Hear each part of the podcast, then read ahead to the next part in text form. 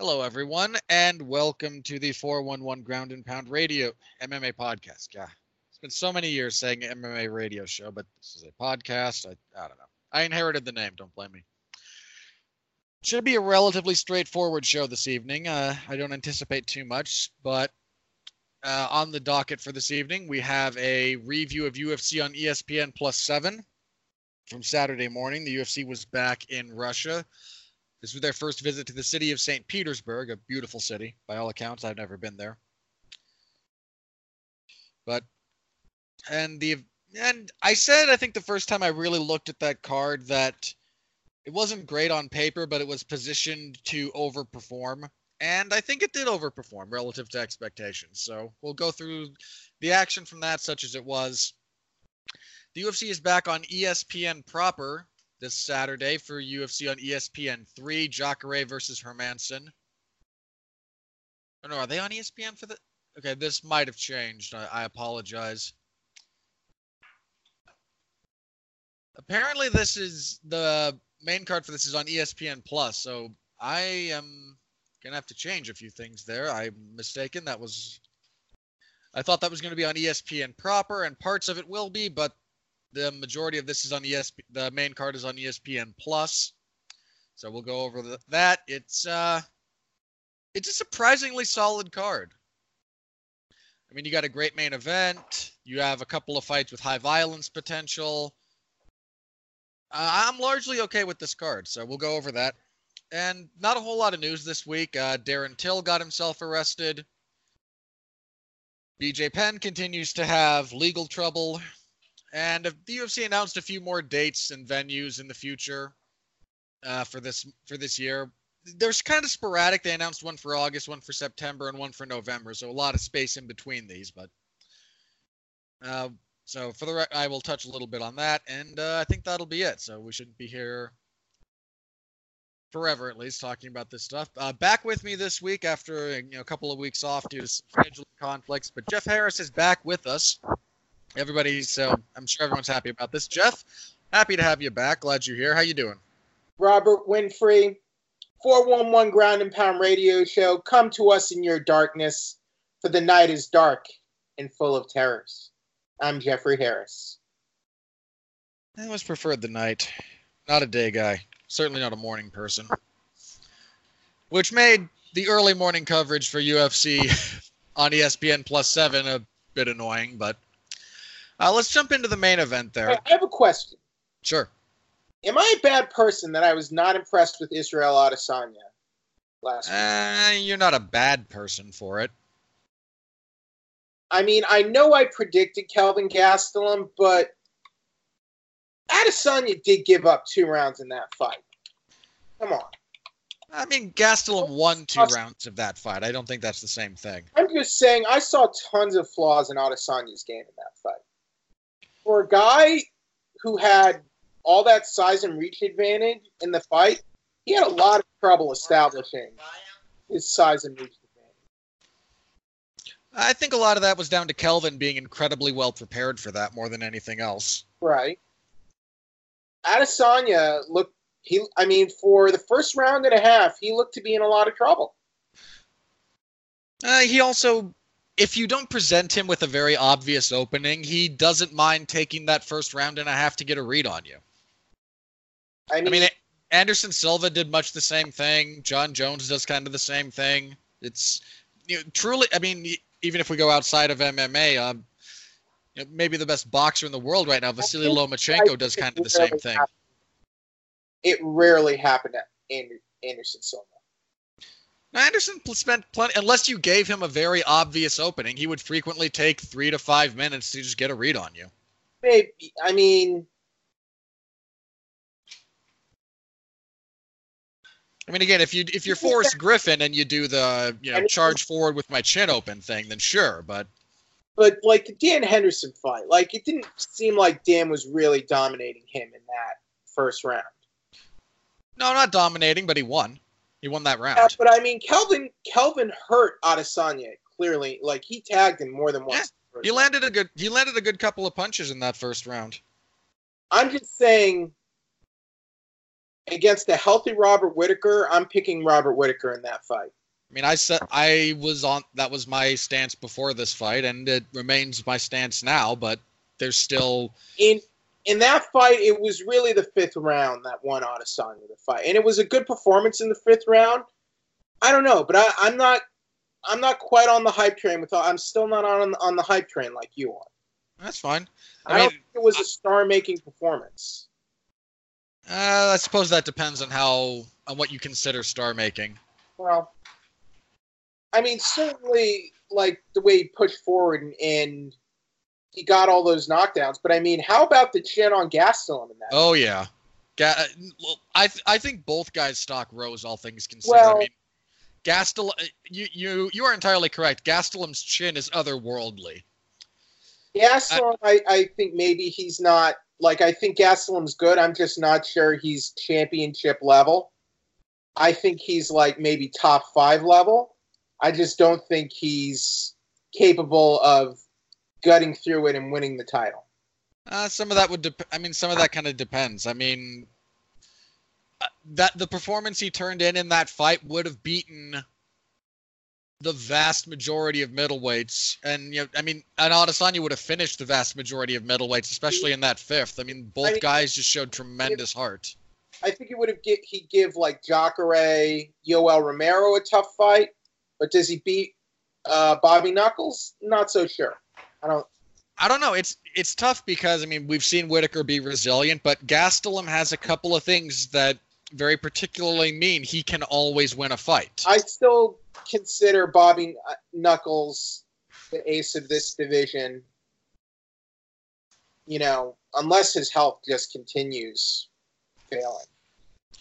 No, I agree. Again, I fa- I would have favored Robert Whitaker against either of them before this before that fight. I continue to give him a slight edge against both of them after it. It's now that said, would I be surprised if either of them were to beat him? No.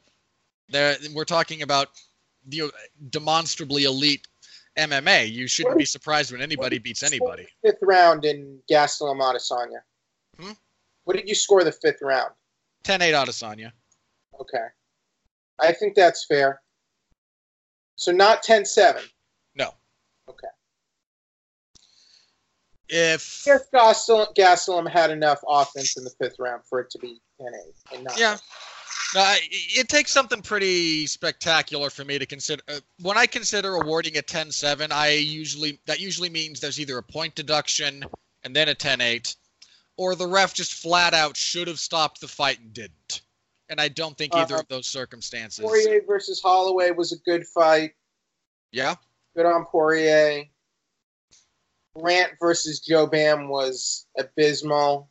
Jouban has no one to blame but himself for that loss, throwing a ten- temper tantrum like a 10 year old child. It's embarrassing. I mean, on the one hand, I get it. You you get half as much money, but on the other hand, like he was complaining, like I want to talk to the judges, buddy. You didn't give them anything to. I don't think the judges were wrong. Well, he didn't. He didn't do any. I mean, I well, well, one judge was because look, we had a 30-27 one way and two others had 20, 29, 28. That's a little lame, don't you think? I think you could I think you could legitimately score 30-27 for either guy. And I think in that case was, whatever. I think my problem was nothing happened in that fight until like the last 30 seconds or so. And I don't know what like Joe Jouban was not the one moving forward and really engaging the fight and he wasn't really fight was awful. It was not it was not a very good fight thank goodness for the last two fights. Um, yeah. Anyway, I'm ready to talk about uh, ESPN plus seven or however we're plus seven fight night 149. I mean, use whatever nomenclature you want to use. So, uh, your main event. Uh, Alistair Overeem defeated Alexei Oleinik via TKO, via knees and punches, 445 of the first round. Uh, you know, I was this was an odd fight, but it was oddly entertaining. I mean, Oleinik pulling guard the first time they clinch up because that's what he does. uh, then not being able to maintain it, and then after that he went full on I mean, I, I want to. It was awkward in a lot of respects, but I almost want to. But I have to applaud elements of just, you know what? I'm going forward, and this guy's going to hit me. He's going to knee me, and I'm going to gut through it as long as I can. Uh, he threw a lot of body shots. He kept a just ridiculous pace for heavyweights. Uh, credit to Overeem, who got tagged a couple of times, but defended himself appropriately and seemed to remember that he's one of like three heavyweights with a genuine game from the clinch. And he landed some really solid knees to the body and head. One of them just finally dropped Oleinik, and that was it. I mean, nothing great, nothing world shattering here, but a solid enough fight. After the fight, Overeem said he'd be open to them rebooking the Alexander Volkov fight, which, if you'll remember, was supposed to be the main event here. I'm still interested in that fight, so if you can make that happen, go for it. I mean, Overeem's still a little bit out of the title picture, but the title picture at heavyweight right now is very, very weird. Oleinik is not like I would consider an elite class world beater, but at least going into this fight, he was coming off two back to back submission wins, one over Mark Hunt. Submitted Travis Browne uh, for whatever that's worth in 2017. I mean, it's worth his paycheck. well, well, I mean, yeah, I, I, I guess he had a decent record going into this. I mean, I mean, these two combined for a ridiculously high number of just fights in general. I, I saw somebody on somebody on Twitter mentioned that you know Alexei Oleinik has the MMA record of a professional boxer from the early '90s. You just fight every opportunity. You just take a fight at every available opportunity. He has close to yeah 70 fights now. Yeah, these these two guys have like 100 and almost 200 fights between them. Might you don't see that. You don't see that a lot today in high level MMA. But granted, Oleinik has only been in the UFC since eh, 2000, a little under five years. Um, Oleinik spent a lot of time not fighting elite level opposition, and I say that not to be dismissive of his accomplishments, but just as an as a fact of he spent a lot of time on the regional scene across various places. And while that's still to be commended for going out there and winning in those circumstances, because this is MMA and people lose those kind of those kinds of fights, he's not been you know competing against a consistent level of say top 20 heavyweights in the world.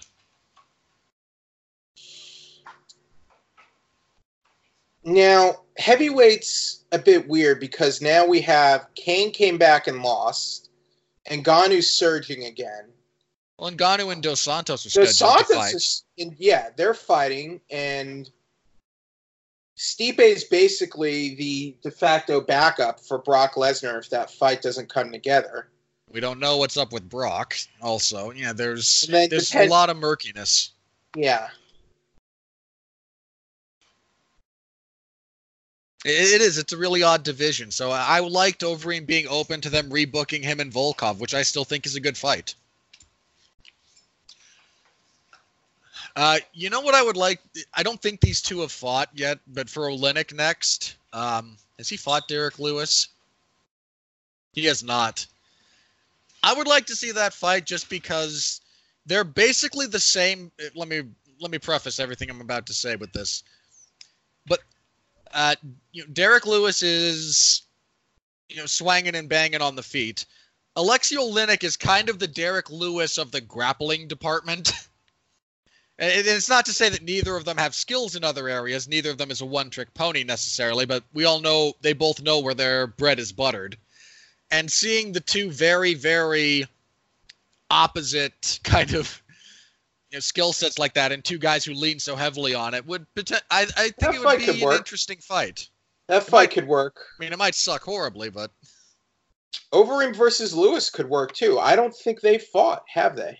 I believe they have not. That could be a decent fight. Um, it just depends what they want to do with Lewis next. I like the Volkov matchup if that's the way they go. Uh, Overeem seems to be okay. I mean, Volkov is still technically ranked above him, so that works. I guess that works for him. Yeah, so there's a few there's a few matchups you could do. Um, and the other issue is Cain. Do you think Cain ever fights again? I don't know at this point. I mean, I know he's doing some of the stuff with uh, AAA, the professional wrestling promotion in Mexico. Um, Like, is he? Wait, is he actually going to wrestle, or what is he doing? I'm not sure. Uh, I saw the press release. He announced some kind of association with them. I don't know if he's just training down there or if it's just uh, What does that mean? some kind of. I don't know. I I saw the Uh, announcement. he's going to appear. This is from Pro Wrestling Sheet. He'll appear at Triple Mania. What's the extent of that? I I don't know. I don't think anyone knows. I think he's kind of dipping his toe in the professional wrestling world and seeing how things I potentially. just I just don't mean, see him getting far in professional wrestling. But I could. I don't wrong. see him getting far. I don't see him getting far in WWE, but he might be just fine in you know, in a very in a more lucha heavy style like AAA. But he's not like a, a. He doesn't. I mean, he's an MMA fighter, Yes. collegiate wrestler. hmm I just don't see him. I don't see it translating. I mean, it translated for Brock. Translated Well, for Dan se- Severn. But Brock was a big, heavy power dude. Yeah, and Brock. I mean, again, Dan like, I, Severn's wrestling career was nothing to write home about. I'm sorry. all right. It depends on. I, I I don't know. I just don't see it with Cain, but we'll see. I mean, weirder people have taken off if you just find the right connection with the King audience. King Mo didn't. King Mo didn't. Rampage didn't, and they seem to have personalities that were tailor made for pro wrestling. I don't think either of them wanted to be in a non-competitive arena. Hmm. I think they both, when they kind of got into that atmosphere, just realized that you know what, I, I, I mean, Okay. A, Rampage wanted to be fat. But w- look, when we knew when when Rousey signed with WWE, we knew she was going to be wrestling for WWE. We don't know what Cain's doing, so No. that troubles me. I mean, well, again, we'll see. I wouldn't be surprised if he fights again, but I also wouldn't be surprised if he gets some better offer. I mean, the man's older and he has a lot of wear and tear on his body, and he just got Um, you know, pretty violently knocked out. uh, maybe Oleinik. Maybe he can fight Marcin Ty- Tybura or Tai Tuivasa. Justin could Willis. Any one of those guys, I think, would be a decent matchup.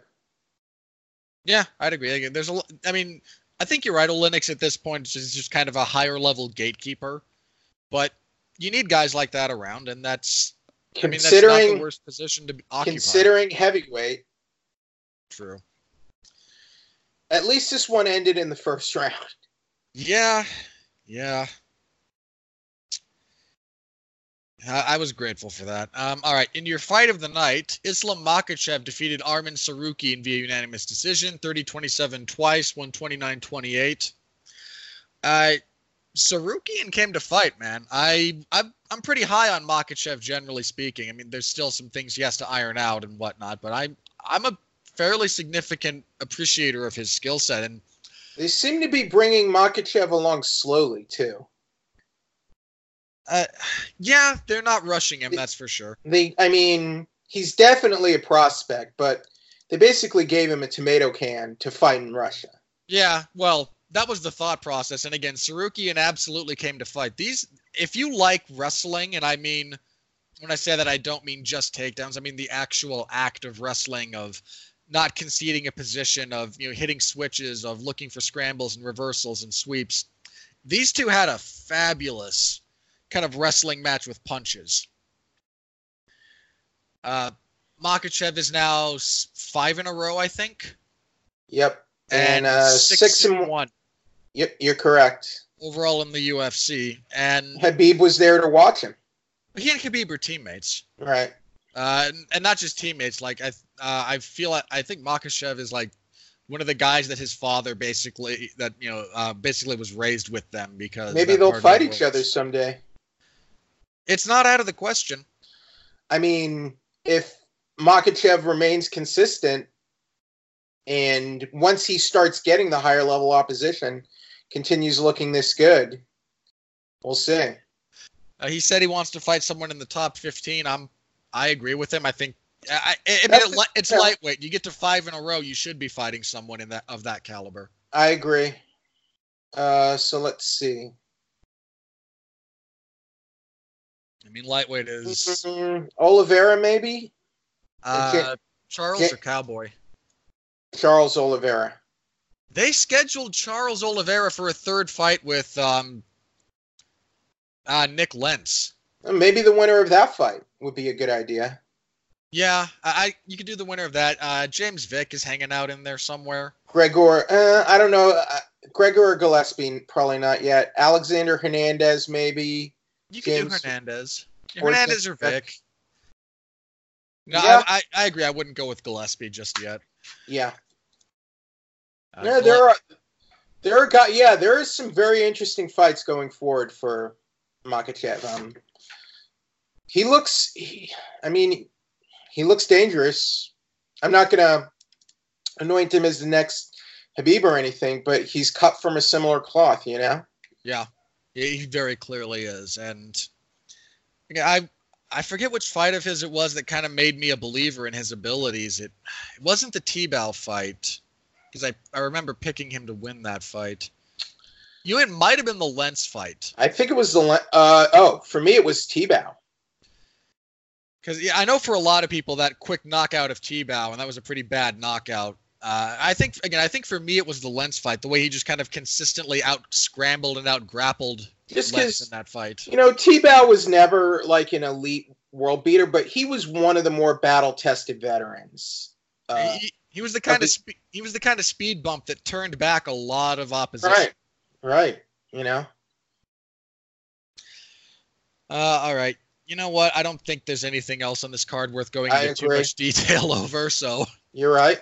Uh, I'll give you I'll, I'll give you your quick hits after this. Um, Sergey Pavlovich defeated Marcelo Golm via knockout in the first round. At least it ended quickly. Um, I don't know how to feel about Pavlovich. I watched him steamroll a bunch of guys uh, in like M1. Then, and in fairness, his UFC debut was against Overeem, and that was just a bit much. But even here, I mean, it's heavyweight, so who knows? But there's some pretty serious refinements that need to be made to his game. Roxanne Modafferi defeated Antonina Shevchenko via split decision. There were two 29-28s for her, one 29-28 for Shevchenko. I think 29-28 for either woman is justified. I think you could score it that way. Uh, not a bad little fight, but uh, hopefully Antonina learns that. Uh, God, I do have something very briefly to say about this. At distance, Antonina was doing very well. She was chewing up Roxanne Modafferi. Modafferi distance has never been all that great. But Roxanne Modafferi has a really good ability to, if she can find a an area of the game where she has an advantage, at kind of forcing that. And in this instance, a lot of her success came when she not only had the clinch, but very specifically had Shevchenko's back on the cage. And Shevchenko was not at all diligent enough or urgent enough about reversing that position. Because, I mean, Antonina can fight in the clinch. She tears people up from there, and she did a pretty serious number on Roxy's midsection with knees at various points. But just positionally, she was never quite as diligent as she needed to be about, okay, my back's on the cage. This is the one area of this fight so far that my opponent's having a lot of success. I really need to not be here anymore. And and I don't know if that was just a technical uh, failing on her end where she knew she needed to but just couldn't, or if it was a mentality thing where it's like, okay, I don't mind being in the clinch because I can fight here. And Roxanne was just able to constantly force takedowns and, you know, again, enough to win on points. So hopefully she learns from it. Uh, again, not a bad fight. Krzysztof Jotko defeated Alen Amedovski via unanimous decision 30 25, 30 26, and 30 26. Uh, this was a total blowout. Uh, I think I was 30 25 for Jotko. Amedovski just was not ready for that level of opposition. Uh, Movsar, I heard them pronounce this. I'm going to get it right. Uh, Evloev, or Eloev. God, I heard it. I heard it pronounced. I knew how to do it, and I forgot. My apologies. But uh, Evyoev defeated Seung Woo Choi via unanimous decision. Two 29-27s, one 29-26. Uh, Evloev got a point deduction in the first round for an illegal knee. And guys, uh, look, it, I know commentary can barely keep these things straight for some reason. Uh, this bugged me more than anything. The rule, know which rule set that the fights are taking place under, especially if you're on commentary and you have to communicate this to the audience, and know that and you know know the differences. Because as soon as this knee landed, John Gooden, who did a solid job all night, but he re- repeated the line from the older rule set, which is anything other than the soles of your feet on the ground means you're down. We were under the new rules last night, which means you need either both palms or fists flat on the mat to be considered downed, or, of course, a knee or kind of on your seat. There was a knee down when Evloev landed this illegal knee, led to the point deduction. I was fine with it. I frankly would be more in favor of point deductions for all illegal blows, all things considered. But uh, Evloev usually fights at bantamweight. Apparently, this was not his only fight at featherweight, but that again, he's normally down at 135, and he looked a little outsized. Some of that's because Choi's a very big man, uh, especially for featherweight. So I'd be curious to see Evloev at bantamweight, but uh, he's a little bit of a he's a little buzzsaw. So I'm curious to see what he does going forward. Sultan Aliyev defeated Keita Nakamura via unanimous decision, 30-27 across the boards, and then retired from MMA. Uh, Aliyev's never been a world beater or anything, and if he's done, then you know he's 34, man, and 34 at welterweight's on the older side of things. So he got to have a win in his home country because I believe he's Russian. Yeah, he's Russian. So you know, good for him if he wants to kind of just be done and move on from the sport. He had some decent fights in the UFC, so yeah, again, good on him. Alexander Yakovlev defeated Alex De Silva with a. I don't know what this was. I don't know if it was an anaconda neck crank. I don't know if it was an anaconda choke. I it wasn't a straight anaconda choke. I don't know if it was a front choke with the arm in. I don't know if it was just a really, really cinched up front headlock from a wrestling perspective. I, I just don't know what this was. it bothers me because I've I've seen a few different kind of angles on it. I've seen a few other things that people are likening it to, and it is kind of just a, a, a traditional wrestling front headlock that he just cinched up and then angled a little bit differently to actually put his opponent into a submission position.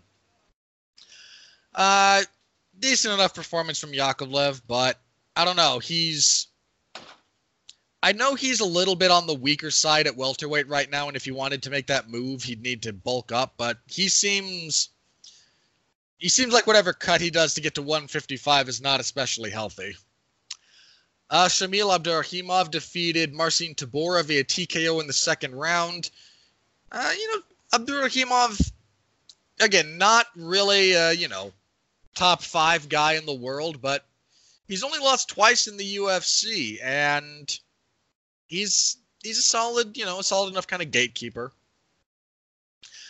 Uh, Michael Oleksiejczuk defeated Gadzhimurad Antigulov via knockout in the first round, 44 seconds into the first round.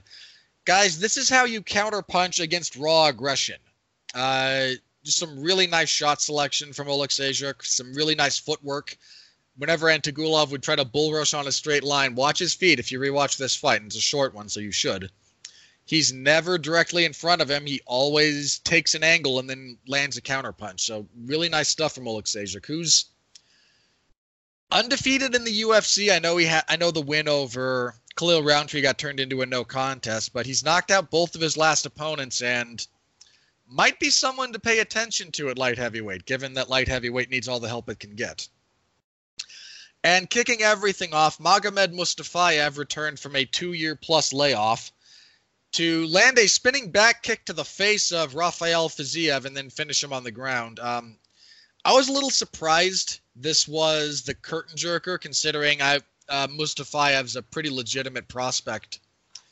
I mean, Mustafayev's only loss in the UFC is to Kevin Lee, and he's 15 and two overall. He's he's a pretty solid guy, but Uh, that was were my takeaways. For the record, your official fight of the night was Makhachev versus Tsarukyan, and then your performances of the night went to Pavlovich and Mustafayev. So, for whatever value you wish to assign those as a fan, I mean, again, the fighters, it's fifty thousand dollars, so I know how much, I know what value they assign to it.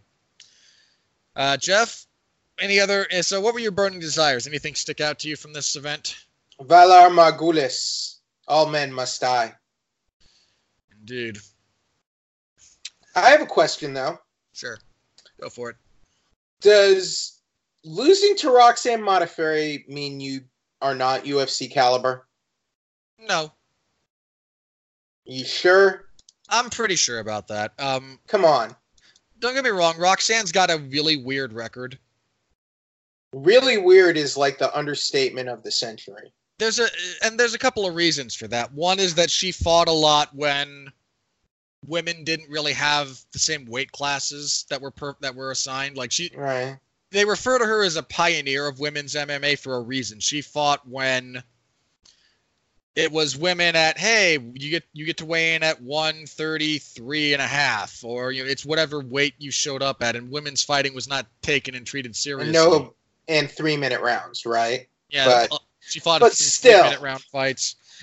I also I think- mean, I'm She's not al- sure.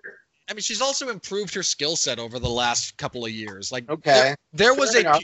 there was a period of time when I think that might have been a fair assessment. Okay. Like, if you look at her, like her run up to the her first run in the UFC, I think, because she had because she was on the she was on a previous I season of the Ultimate feel Fighter. I just feel her getting a paycheck is almost sort of like a sentimental deal at this point. Uh, I mean, you're not entirely wrong necessarily, but I mean, I and, also and she is a and look, I have no problem with that because she's a very nice person. She has been a good ambassador to the sport. And I don't know, when I'm just not sure she's a UFC caliber fighter. I mean, again, if you look at, I mean, especially her big like losing streak that went on. If you look at some of the people she was fighting, and if you look at her skill set at the time, and I mean, if you go earlier into her career, she was fighting at like 147, Mhm. which is not at all her optimal weight. And again, she's had so again she's had a very weird career in some respects, but I think after she got because she was in a previous season of The Ultimate Fighter, she went to Invicta after that, and she had a really solid run. Actually, through that and then time, and she, Antonina, like her whole thing, her whole career is going to be that she's Valentina's sister, just like Uh, Sergio. at the moment, if, if she doesn't change a few things, then yes.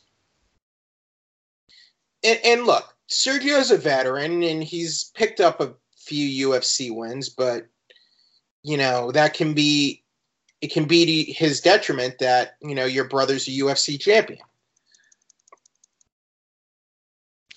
Yeah, again, I I think Sergio again does kind of benefit from the familial relationship, and again, I'm curious to see what Antonina does because if she wants to be something other than Valentina's sister, then yeah, she is going to have to differentiate herself in some pretty real ways. Those are my only burning desires. All right. Moving on to Saturday, the UFC is on. Oh, I, yeah, this is just oddly kind of phrased and located as far as them where as far as the platform. At the moment, I'm just going to call it UFC on ESPN Plus Eight because that the main card is currently listed as being on ESPN. But they're showing but they're showing prelims on ESPN two and ESPN. yes, How did they how did they work that out? ESPN wanted the fights there. I mean, yeah, it's their airtime, I guess. Yeah, Well, if they're doing that, they better not preempt them for some, you know, nonsense. Uh, it depends on what else is. A lot of the other major events, a lot of the other major sporting events at the moment are kind of between. Yeah, we're not dealing. I mean, with it's. MLB season right now. We're well underway. yeah, but that's not the same. Uh, like, they're they are contractually not allowed to preempt college basketball, especially depending on the team that's involved. Hmm. Because you know, Contracts are made to be broken, Robert. not if you don't want to get sued into the ground. So I, I don't I don't know for sure, but again, it's listed right now as being on ESPN Plus. Tell that to Direct TV after they leak the, the season eight of Game of Thrones. And I think HBO and the Game of Thrones showrunners should sue them into the ground. Yeah. Well, that hasn't happened yet. That could be a developing situation. We'll Just see. saying. If, if there's not if you can't come to some kind of agreement, then yeah, I would absolutely, if I was in their position, there would be some there would be some lawsuits uh, coming their way for breach of contract. Uh, I mean, it's not a terrible card. A good main event. Yeah, the main event's gone through a few different changes because it began it, it began life as Paulo Costa versus Yoel Romero, which is a solid fight. Uh, you know, it's two upper level middleweights. You got a guy who, it, it, if it were not for Robert Whitaker, I think would be champion in Yoel Romero. Well, champion in some of his weight issues. Well, sorry, Whitaker and some of his weight issues. You've got Costa as the young up and coming guy that everyone that you know looks pretty good, especially as a young up and coming Brazilian guy who could kind of reinvigorate that market. And don't get me wrong, Costa has plenty of issues and habits in his game that I'm happy to discuss. But if we're just talking about you know positioning, Romero had pneumonia. yeah, it started with Costa. Costa pulled out first. They Right. so they made the rematch between Jacare and Romero. Those two fought a few years ago. Romero won a split decision in a Right. not the most entertaining fight in the world, but I enjoyed it. Well, there was uh, at least there was unresolved issues there. and it was a split decision, so you can. Th- there's some cause for that, and then yes. and I was excited for that rematch. You ha- those are two of the say three or five best. Yeah, they're two of the top five middleweights in the world, and- from where I sit. Costa's this surging up and coming prospect. I And- think and- he's been needing a step up in competition like this, honestly. Yeah, Costa had been, and then so then we wind up with Jacare and uh, and Romero, and then Romero gets pretty ill, uh, which sucks. And that was relatively recently. That was just a couple of weeks ago that he had to pull out of that fight.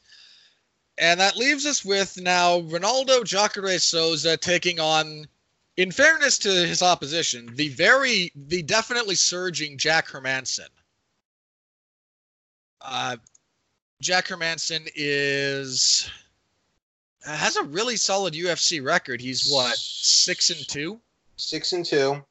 Finished his last three fights, including submitting David Branch, uh, Thales Leites, and Gerald Mir. Uh, excuse me, knocked out Thales La- uh, Leites. Submitted uh, Gerald uh, Meerschaert. Only losses are to uh, Cezar Ferreira and Thiago Santos, who's fighting Jon Jones uh, coming up this summer for the light heavyweight title. So solid record, all things. Yeah, he has a really solid resume, and I mean, and he he's took- gotten better. he's know, definitely been improving, and he took no damage in that uh, David Branch win. And he's stepping up to fight Jacare, and you know, I, much as the circumstances surrounding this fight are, are less than ideal, I'm okay with this fight. I mean, Jacare's on a bit of a research. I mean, Jacare, it's so weird because he's been around forever. His age is listed as 39, and in fa- I do think he might be a little bit older than that.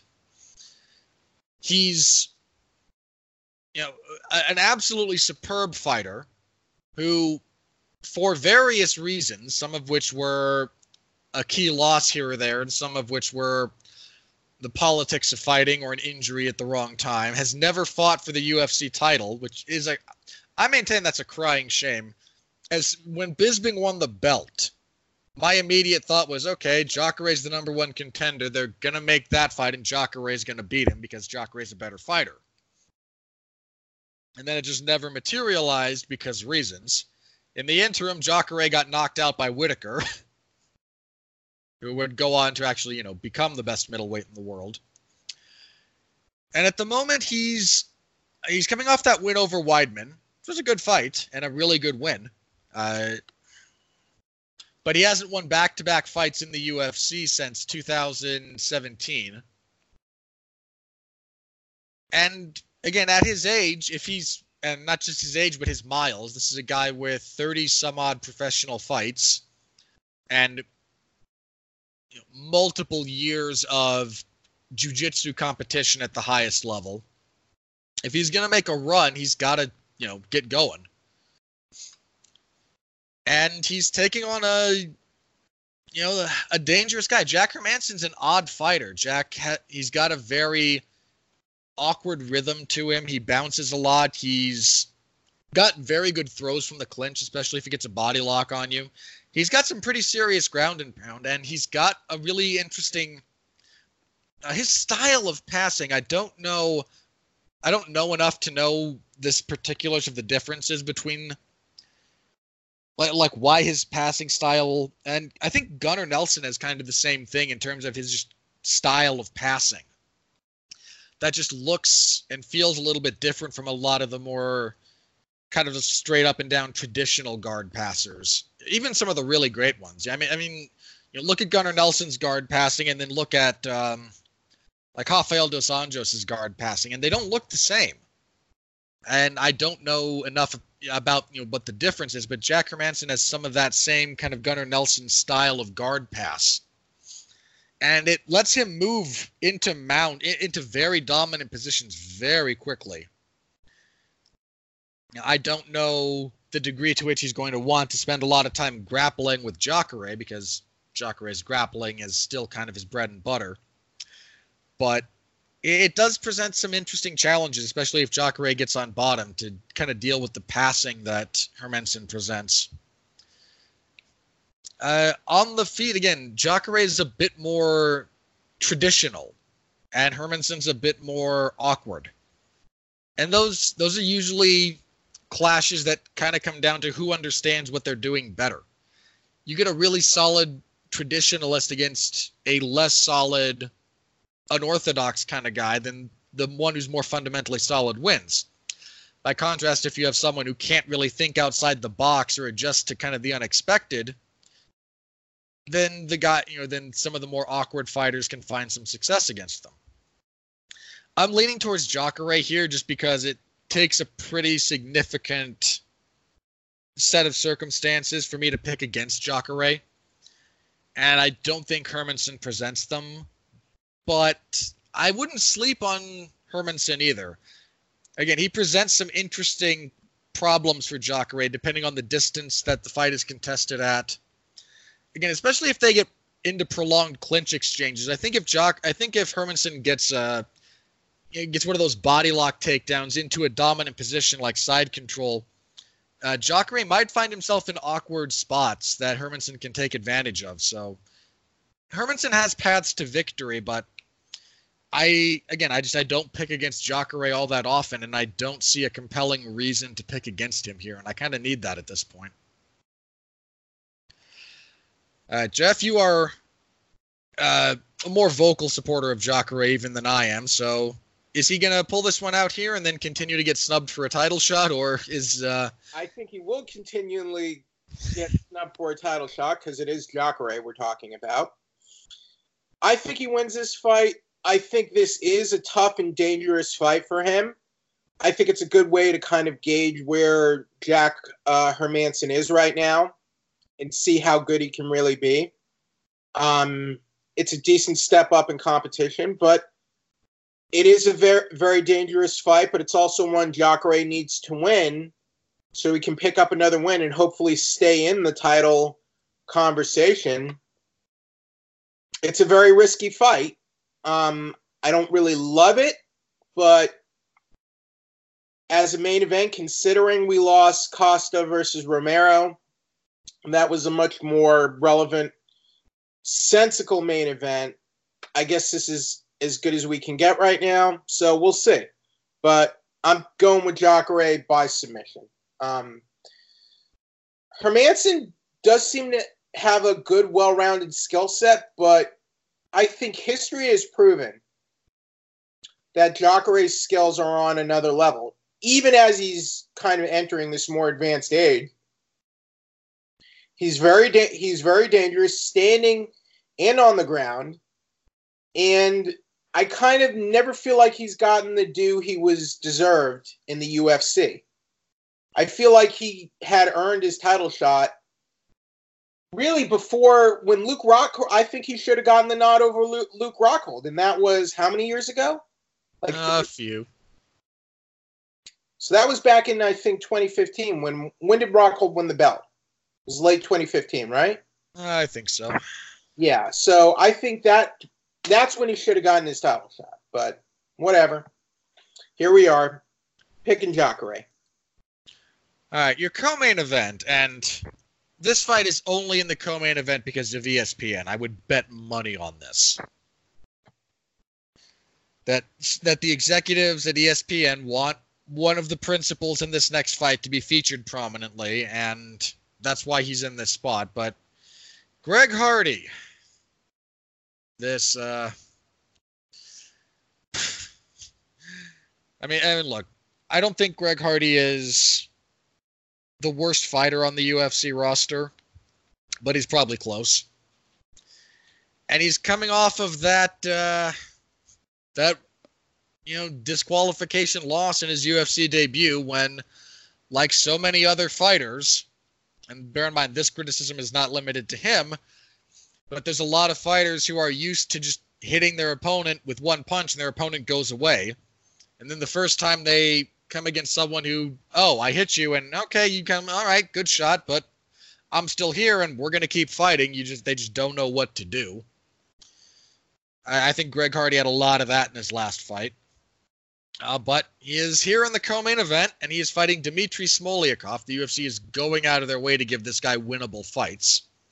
Smoliakov is one and two in the UFC, with losses to Luis Henrique and Cyril Asker. I'm not trying to throw Cyril Asker under the bus here. But really, if you're losing to this guy at heavyweight, he only has two wins at heavyweight in the UFC.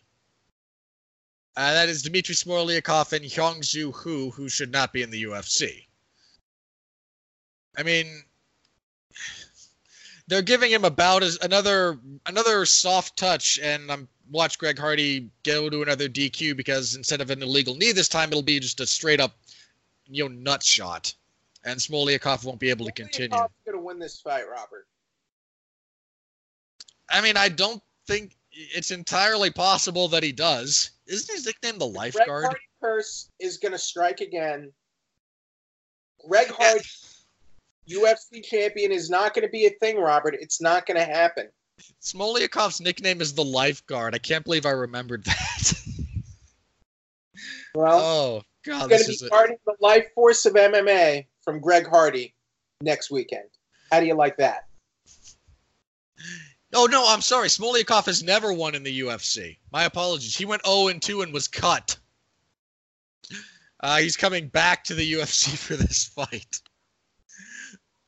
Oh god. Could you be more transparent in your matchmaking, UFC, please?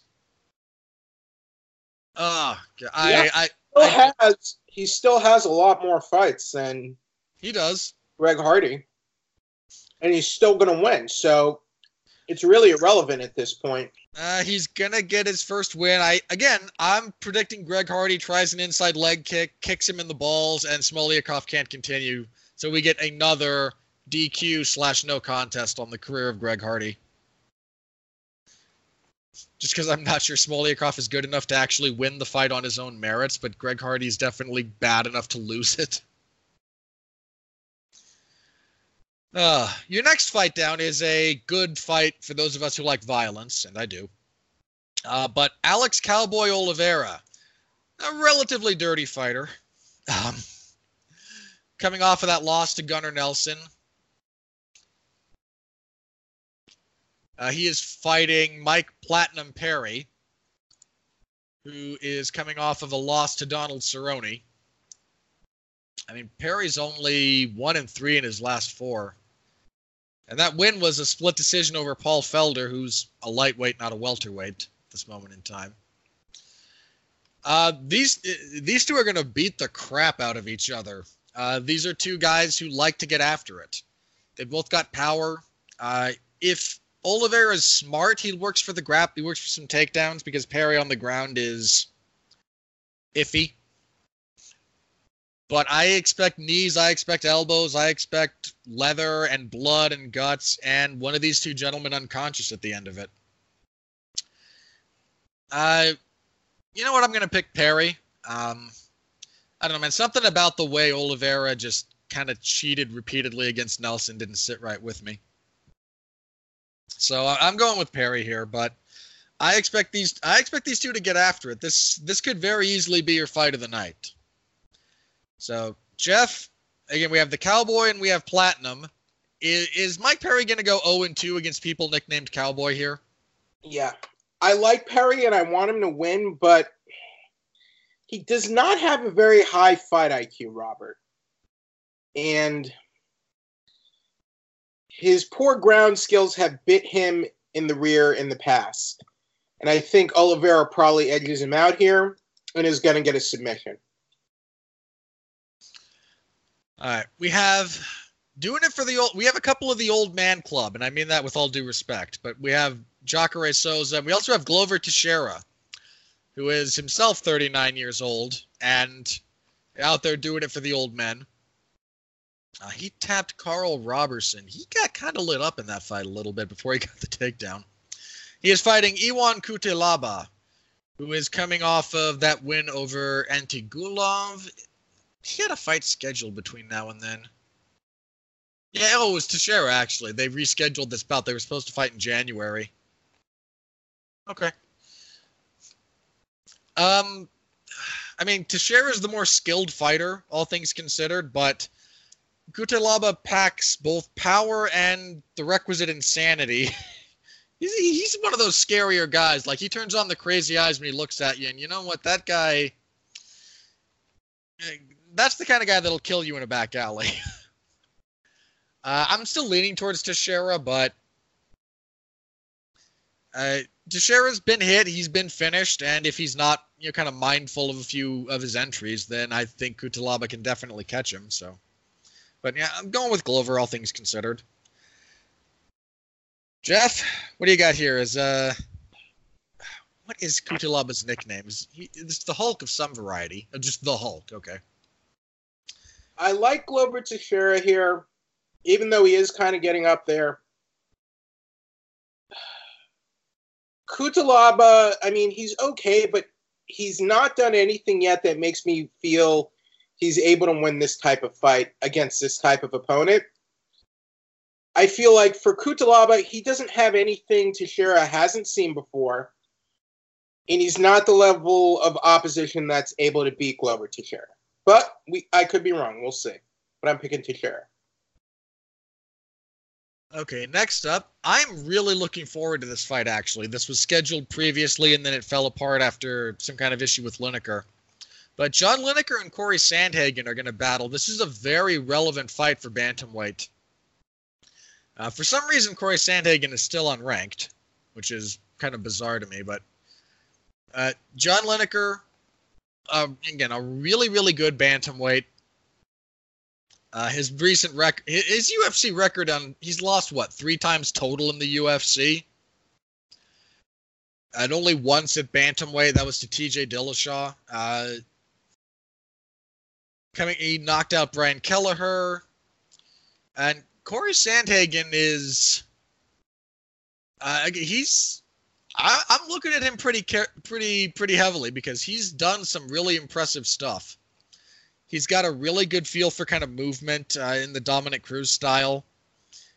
He, he's a tough guy. I mean, the the armbar that Yuri Alcantara had him in in their fight was just horrific, and I and he didn't tap. And not only did he not tap, he came back and you know stopped Yuri in the second round.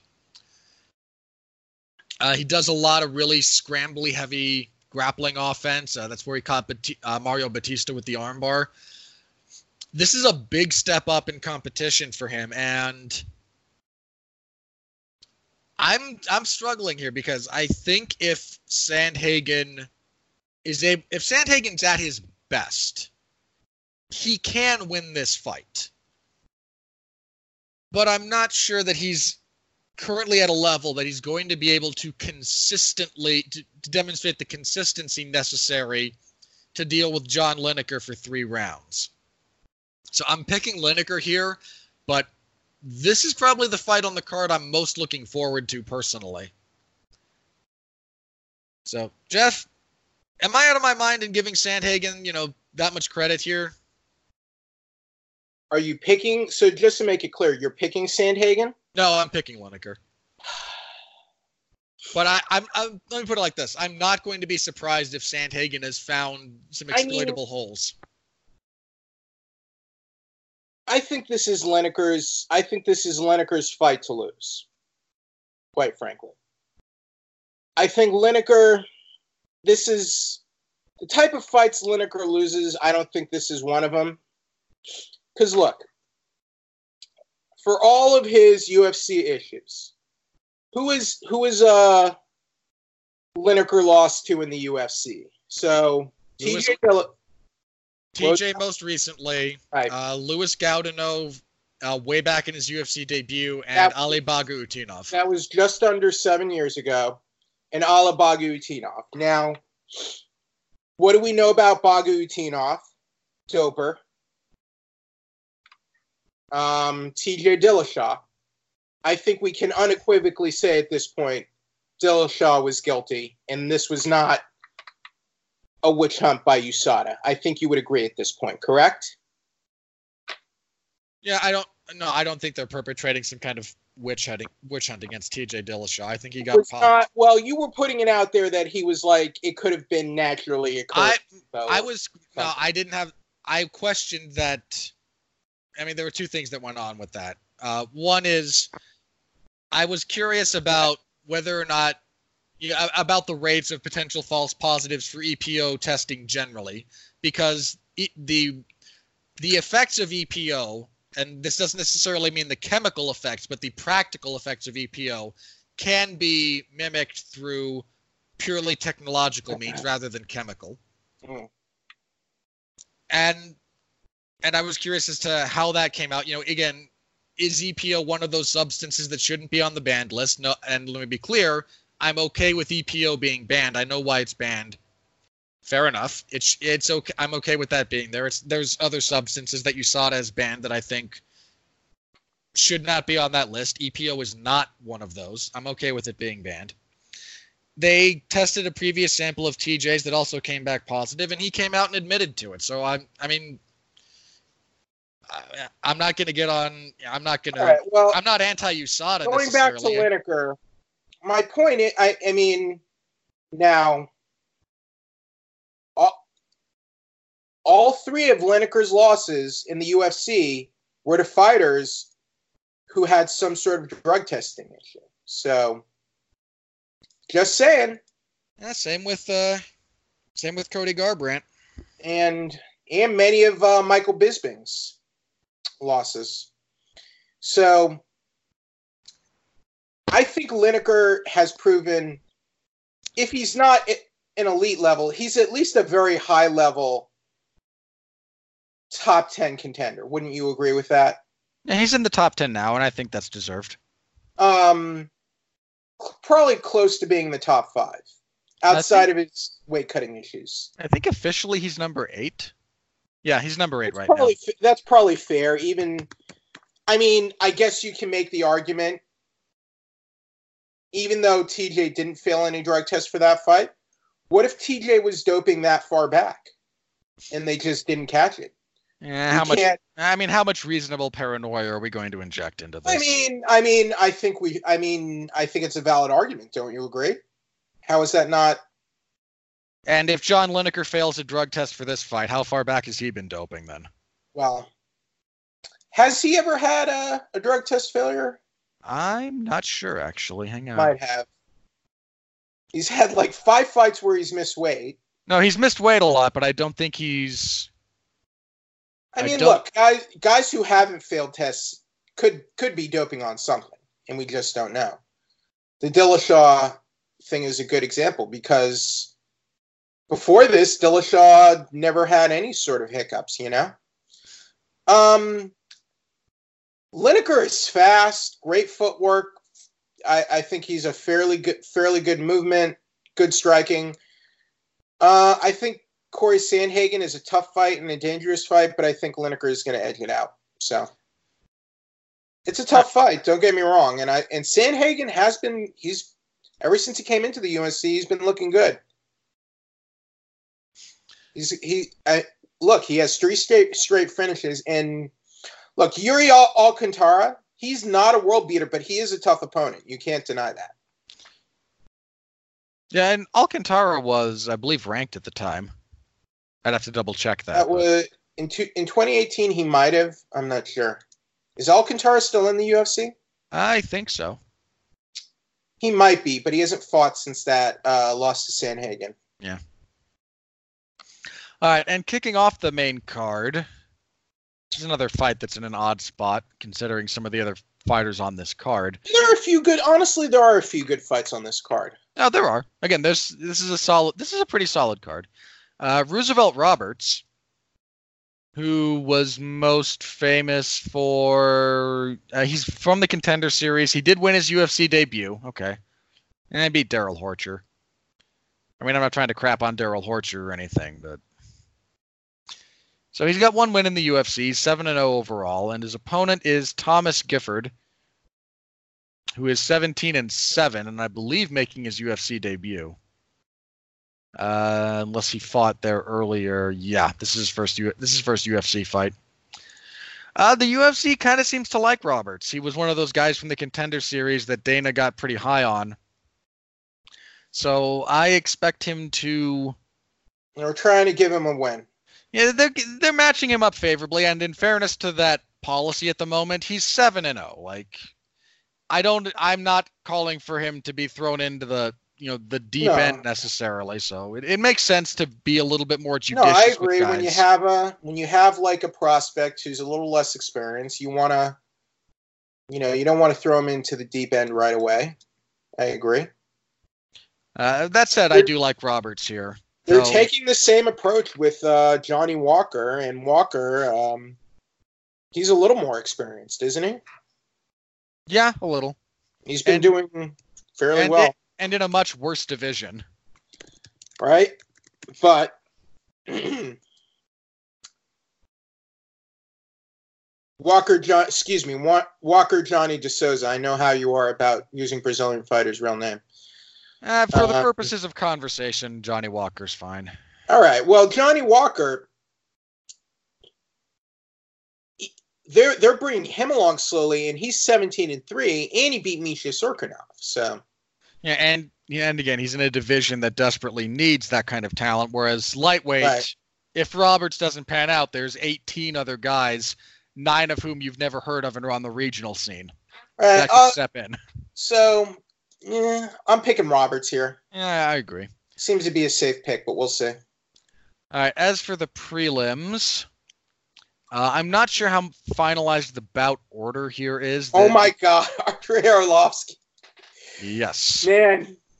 Uh, we have Ben Hey, Son. you know what? I got we got to give it up for Arlovsky because the man's just he keeps going at it. and Persistence Great. counts for a lot. Uh, you're despite despite having like look at this record 27 and 18. no but i mean just in his in his in his last how many ufc one two three four five six seven he he's like two robert he he's like two and uh seven i think in his in his Two- last he- he's two and seven with one no contest Yeah. in his last like Come on. fights. come on Hey, hey, hey! that's crazy Walt Harris only won that fight because he was doping. but come on now Uh, now, your main event of the prelims is Ben Saunders versus versus uh, Takashi But- Sato. Um, Sato, I believe this I is mean, his look, UFC debut. Arlovsky's 40. Should he really still be fighting? To Who, me, it's a lot. Yeah. Arlovsky? Uh, I mean, should Even he at- be? Even at heavyweight. I mean, probably not, but I'm not going to tell. I, it's, again, this is not my decision, but man. It Yeah, seems he- suspect. at a minimum, he needs to be planning his exit strategy. And I mean, point. you know how I feel about BJ Penn and the, in his last. like pretty much every UFC fight he's had. Um, For the last five years. Even longer than that, I think, since I guess the John Fitch fight. And that's quite a while. Yeah, I mean everything after the Fitch fight. Yeah, I'd agree. Um, anyway, Sato, this is his UFC debut. He's done a lot of stuff in Pancrase. Um, he's fighting Ben Saunders. Ben Saunders is uh, he's pretty close to washed. He's one and four in his last five, and it was a win over Jake Ellenberger. Um, He has. I. I think what keeps him around is mainly he has fun fights, and he does have a quite a history with the UFC as well.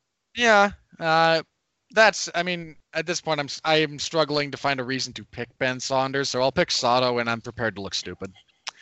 Um, Andrei Arlovsky, the aforementioned, will be fighting Augusto Sakai. Let me say this: if Saunders can't beat Sato, he's he really should probably pack it up and call it a career. At least he shouldn't be in the UFC. At the very least, yeah. Uh, Sakai is one and zero in the UFC. He defeated Chase Sherman. I don't remember that fight. I covered that fight, and I genuinely don't remember it. I don't think it was a good fight. He's on a three fight winning streak. Um, so he's 12 1 and 1. He does have a draw. Uh, I'll lean towards our. Oh, God, I, I almost said I'm leaning towards Arlovsky. That's how crappy this fight is. I can't. I can't in good I can't I can't pick Arlovsky. I just I literally cannot. And I like myself to do Arlovsky. And I like Arlovsky, but man, come on. I mean, this is the kind of fight that he tends to win under these circumstances. His last two wins, those were not good fights, Robert. Those were like, do you re- what I remember that fight with uh, Junior Albini was I remember it was bowling shoe ugly, to steal a phrase from Jim Ross. It was, and then somehow the fight with Stefan Struve managed to be even less engaging. Right. So I'll go with Sakai, but I'm not gonna. I- At this point, I'm just. It's heavyweight. I shouldn't be surprised, pretty much regardless of what happens. like like Arlovsky had that amazing win against Travis Browne, and that was like the peak of his comeback, really. Yeah. all right. We also have Carla Esparza was supposed to fight Jessica Penne. Penne did something to her ankle. It, I think she's posted photos of it. It swole up pretty badly. Uh, so now she will fight the undefeated Virna. I'm going to butcher this woman's last name. Uh, Jandiroba.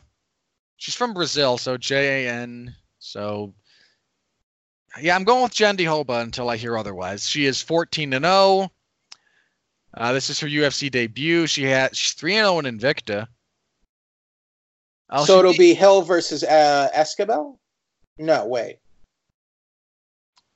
Sorry, uh, that- no, no. Oh, sorry, my mistake. Penne was supposed to fight Esquibel. No, uh, Esparza versus. Uh, I believe this was always Esparza's fight. No, she was Oh, supposed to fight Livia Souza. And she was supposed to fight Livia Hanata Souza, but uh, Souza had to pull out of that fight. Um, I don't know. I, I struggle to pick Esparza at this point, just kind of generally. So I won't. I'll go with uh, Virna, and I'll be wrong if I'm wrong. Um, Gilbert Burns will fight Mike Davis. Uh, nice to see Dorino. Uh, Gilbert Burns is one of those guys I kind of like watching fight. Uh, Burns is beat. Uh, oh yeah, he beat Olivier Aubin Mercier. Wait, the website is still listing Penne versus Esquibel, though. I guess that's how they feel about that fight. The UFC is terrible about updating their website. I mean, up until like an hour before the event on Saturday, they still listed that uh, Devin Clark versus Ivan Shtyrkov after that fight had been canceled. They are terrible about their website. They are just terrible. I mean, the website to me is the first thing you should be updating. Hey, but we only make sense. Uh, anyway, Burns is Wait, fighting. I'm re- so so. Wait, is it is it Hill versus Esquibel or, or not? It is. No, it's Hill versus Okay. Esquibel. Okay, I thought it was okay. It was supposed to be, I believe, uh, Esquibel versus Penne before Penne got injured. Okay, okay. Uh, Anyway, we I'm have picking Esquibel. Uh, yeah, I would agree with that. Um, anyway, we have yeah, Mike Davis probably going to lose here. This is his UFC debut. He lost to Sodiq Yusuff on the Dana's Contender Series. But yeah, it's Gilbert Burns, man. Gilbert Burns is a really, really solid fighter. Uh, Jim Miller will fight Jason Gonzalez. Gonzalez has fought in the UFC before, I want to say. Yeah, a few times. He's one and two. He lost to Drew Dober, beat JC Cottrell, lost to Gregor Gillespie. Um, you know, this is the kind of fight Jim Miller really needs to win if he wants to kind of stick around because he is one and five in his last four.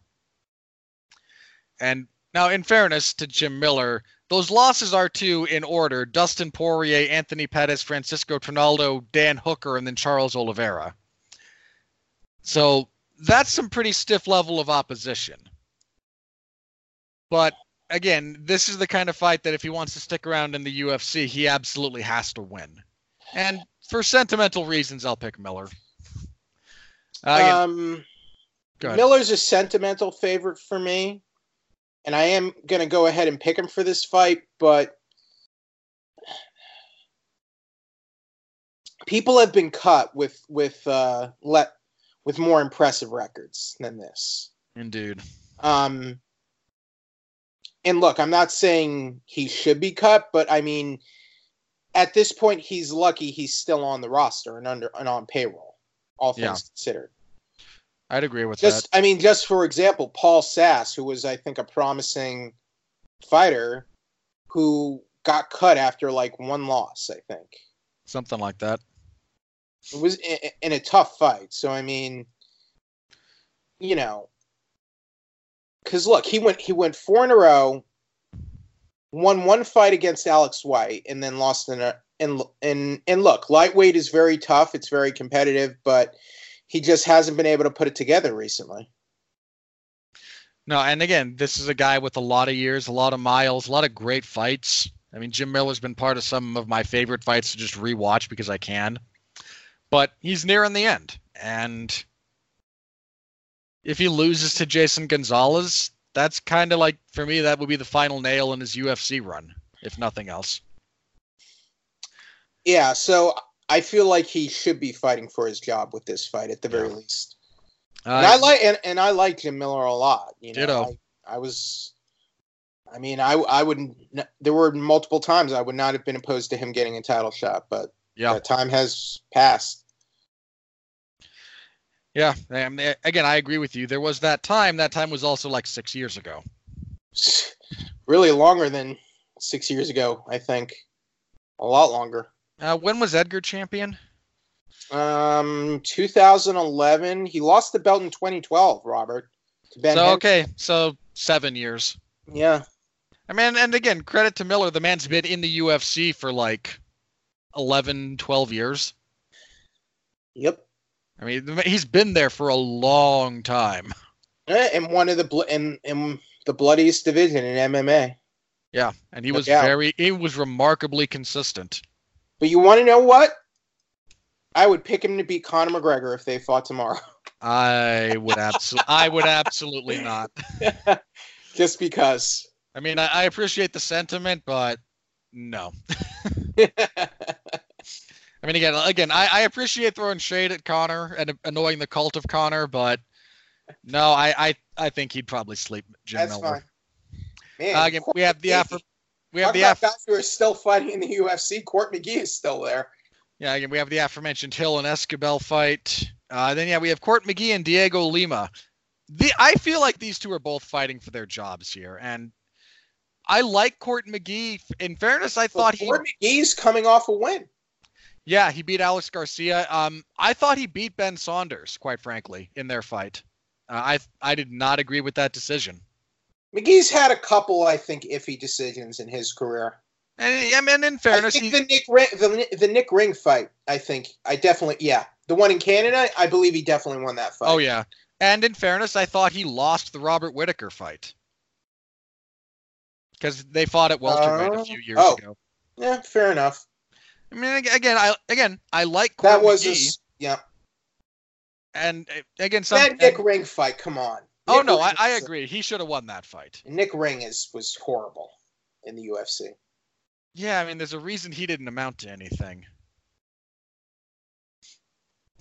I, I mean, Court McGee, that was his only. I mean, he had a couple of early wins over guys who shouldn't be in the UFC, like Riki Fukuda and James Head. Man, even the Fukuda fight, I recall see, being a little bit iffy as far as like that maybe shouldn't have gone his way. Uh, yeah, he's so he's fighting Diego Lima, who just barely got his first win in the UFC when he beat Chad Laprise. Now, in fairness, that was a pretty sweet knockout. But that was he broke a three fight losing streak with that, and he's just three and three in his last six. And again, his over oh sorry, that was his second uh, win ever in the UFC. The other being a unanimous decision over Jorge de Oliveira in 2014, where he got a gimme fight, and then I mean, he was knocked out by Eddie Gordon before that, and then after that, he was knocked out by Tim Means and Li Jing Liang, and then he comes back and loses to Jesse Taylor. Lost to Yushin Okami in 2018. Uh, I'm going with McGee, but again, I have a I have a sentimental attachment to Court, so. But I feel like the loser of that fight is definitely going away. But uh, if you again, like if you look at the amount of canceled or fizzled bouts from this fight card, you have Romero versus Costa that fell apart, Penne versus Esquibel that fell apart, Esparza versus Souza that fell apart, Romero versus Souza that fell apart, Alex Oliveira and Li Jing Liang fell apart. Uh, that was supposed to because it was supposed to be Oliveira and Li Jing Liang, and Mike Perry stepped in. Uh, Perry was already on the card against Ben Saunders. When that fight again, Perry is still uh, Saunders is still on the card, obviously, but that got switched around. Gilbert Burns was supposed to fight Eric Wisely. Uh, Eric Wisely was just not medically cleared. And again, the aforementioned Souza versus Costa. So this fight card's had some setbacks. But again, I'm kind of looking forward to the card. It's it's got some decent fights on it. It's again the main event's good. Lineker versus Sandhagen's good. Oliveira and Perry's going to be a violence fest.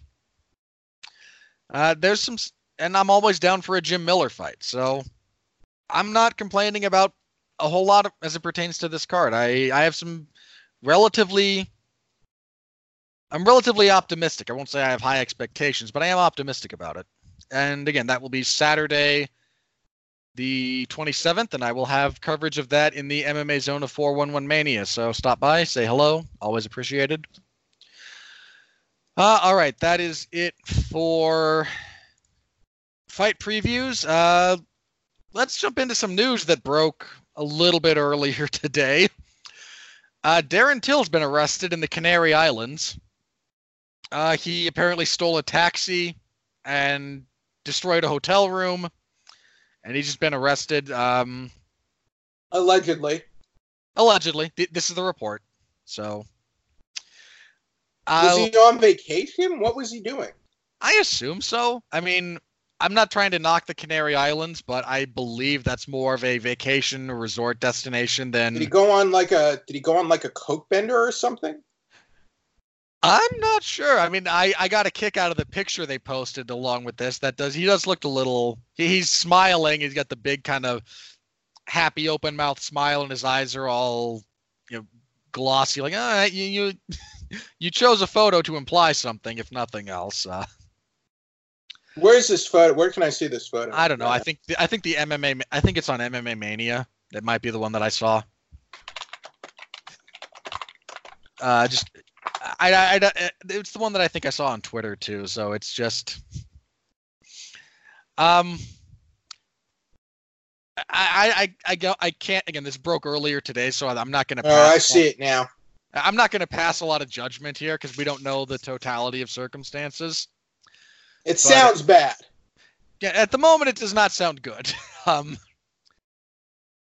that's a pretty precipitous fall for a I guy mean, who was fighting for the belt not too long ago. Maybe Conor McGregor brought him to do this to take some of the heat off him. Yeah, there are worse conspiracy theories out there uh, than that one. So I, I, there's not enough detail to talk too much about this, but that's uh, not a good look, if nothing else.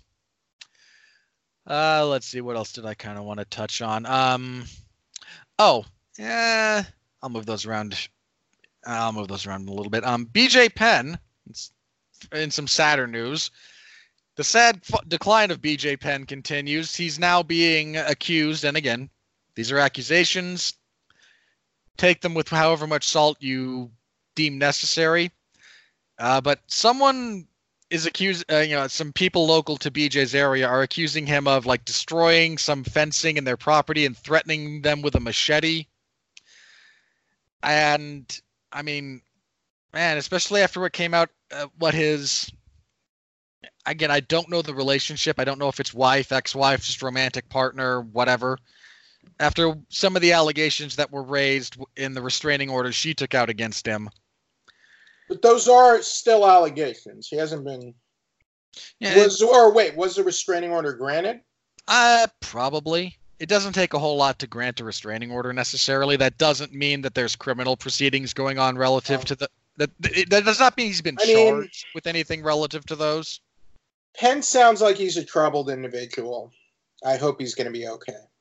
I agree. I mean, and that's kind of been the story on him for a while. Is and I said this, and again, I've never met BJ Penn under any circumstances.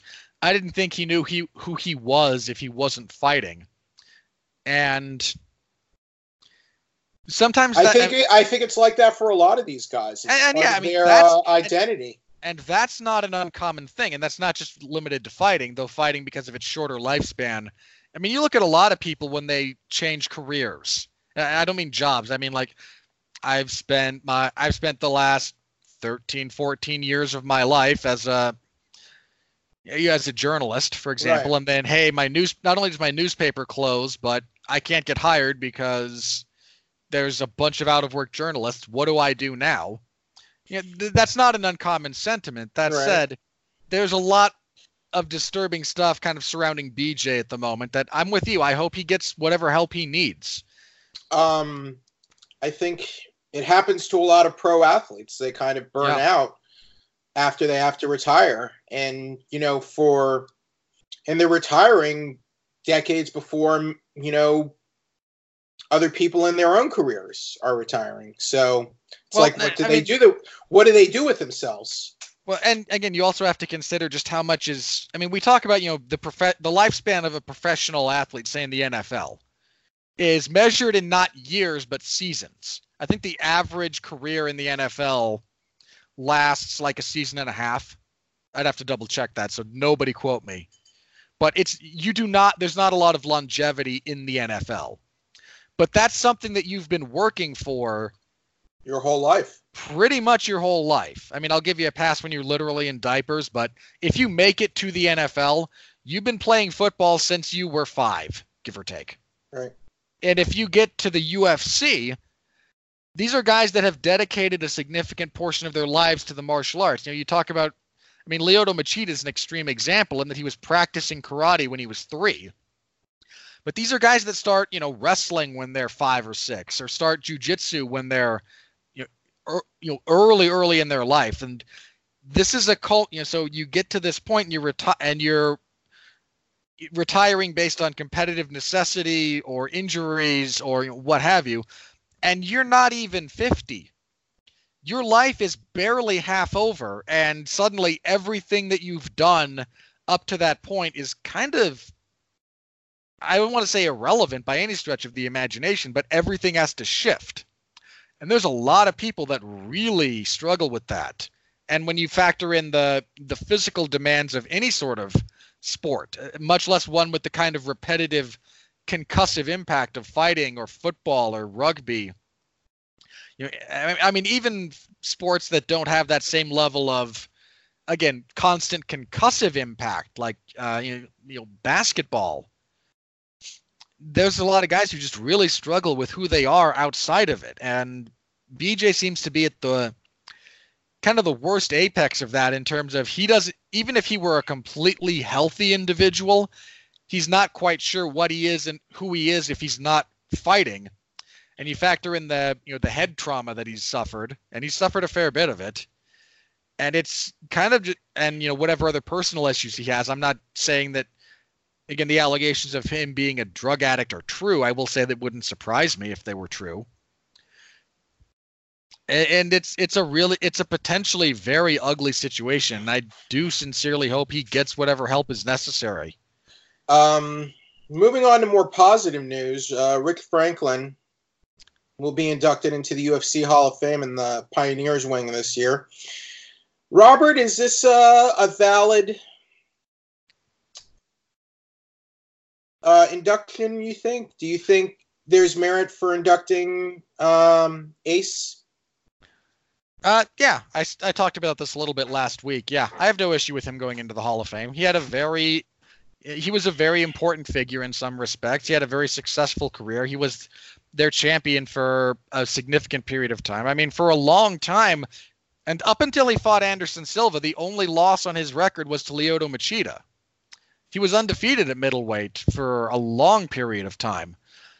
And then even after that fight, he was very competitive for a while, and then he, he closed but he out. did his- only have he did only have two title defenses as champion. Excuse me, as champion.